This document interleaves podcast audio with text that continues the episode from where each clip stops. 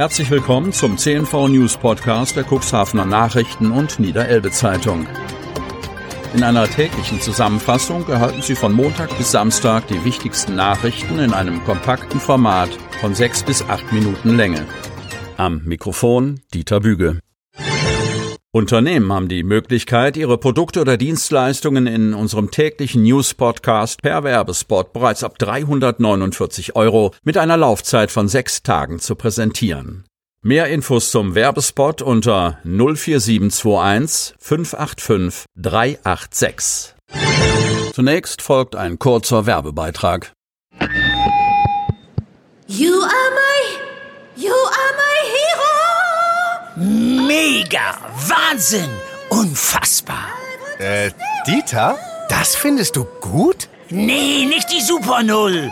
Das super Angebot hier ist doch mega! Das Xiaomi 11 Lite 5G New Edition ab nur einem Euro von Mobilcom Debitel. Mega smart mit gratis Handstaubsauger. Jetzt sichern auf freenetdigital.de. Montag, 4. Oktober 2021. Von der Tradition blieb nur der Erntedankgottesdienst. Leckeren Butterkuchen to go gab es im Heimatmuseum als Trostpflaster für den abgesagten Ernteumzug von Gabi Jopin. Wanner. Vor zwei Jahren fand es zum bisher letzten Mal statt. Das große Erntedankfest in Wanner mit prächtigem Umzug der geschmückten Festwagen. Normalerweise ist dabei immer das ganze Dorf auf den Beinen. Die geplante Veranstaltung am vergangenen Sonntag fiel dagegen Corona-bedingt aus.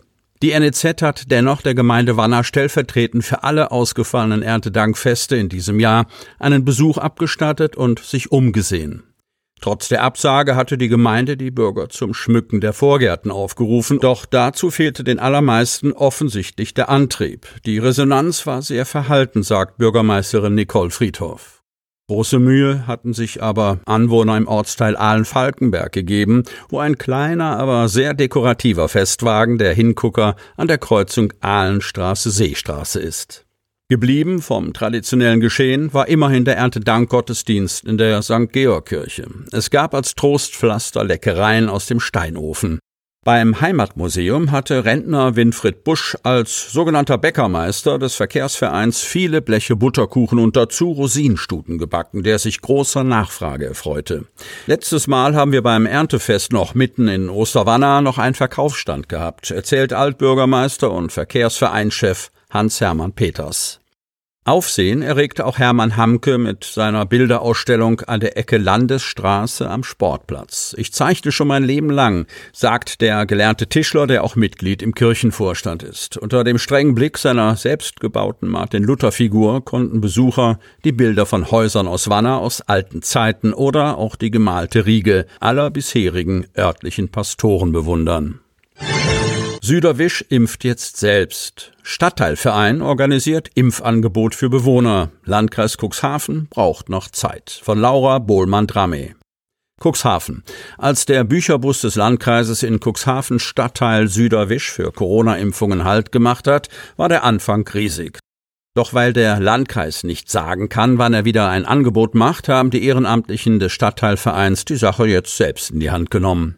Als im August und September der Bücherbus des Landkreises in Süderwisch, dem Stadtteil in Cuxhaven, in dem die meisten Corona-Ausbrüche zu verzeichnen sind, die Impfquote aber noch niedrig ist, Halt gemacht hat, sind laut Rudolf Zimmermann, Vorsitzender des Stadtteilvereins Wir in Süderwisch, jeweils rund 80 Menschen gekommen, um sich impfen zu lassen.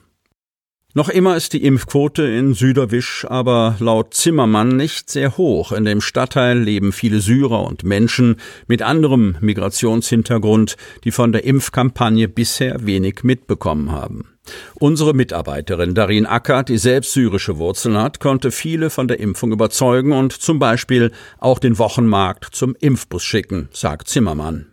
Damit den Bewohnern in Süderwisch auch weiter ein niedrigschwelliges Impfangebot gemacht wird, hat der Stadtteilverein jetzt selbst zum Arzt Klaus-Gerrit Gerz Kontakt aufgenommen. Denn vom Landkreis haben sie keine Antwort darauf bekommen, wann dieser wieder im Stadtteil vor Ort ist. Gerz hingegen hat sich mit mobilem Impfen selbstständig gemacht und bietet seine Dienste für verschiedene Auftraggeber an, etwa in der Vergangenheit für die Kreishandwerkerschaft oder Impfungen in den Schulen. Auch in mehreren Pflegeheimen in Cuxhaven nimmt Gerz die Drittimpfungen vor. Der Arzt aus Altenbruch, der deutschlandweit als Betriebsarzt tätig ist, verimpft ausschließlich BioNTech Pfizer. Für viele Syrer in Süderwisch ein überzeugendes Argument. Den Impfstoff von Johnson Johnson lehnen viele dort ab, sagt Rudolf Zimmermann. Auf die Impfaktion aufmerksam macht der Stadtteilverein mit zweisprachigen Flyern. In den Räumen des Begegnungszentrums Süderwisch am Schneidemühlplatz 8 können sich alle MitbürgerInnen ab 12 Jahren am Dienstag, 5. Oktober von 15 bis 18 Uhr impfen lassen. Der Termin für die Zweitimpfung ist am 26. Oktober ebenfalls von 15 bis 18 Uhr. Die Impfung ist kostenlos, lediglich Impfpass und Gesundheitskarte sollten mitgebracht werden, schreibt der Verein in einer Ankündigung. Die Impfkampagne durch mobile Teams des Landkreises Cuxhaven geht indes noch weiter.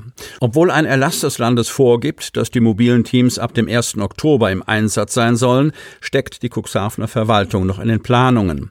Klar ist, es wird drei mobile Teams geben, zwei beim Deutschen Roten Kreuz und eines von den Johannitern, wie bereits berichtet. Wann diese mit der Arbeit loslegen könnten, hänge laut Landkreissprecherin Kirsten von der Lied unter anderem davon ab, wann die IT-Ausstattung durch das Land zur Verfügung gestellt sei und Impfstoff über die Apotheken bestellt werden könne. Wir können leider immer noch nicht sagen, an welchem Tag genau das sein wird, so von der Lied. Sie möchten noch tiefer in die Themen aus Ihrer Region eintauchen? In unserem CNV-Themen-Podcast auf Tauchgang gibt's alle 14 Tage per Interview interessante Personen, emotionale Stories und bemerkenswerte Projekte aus dem Landkreis Cuxhaven direkt auf die Ohren.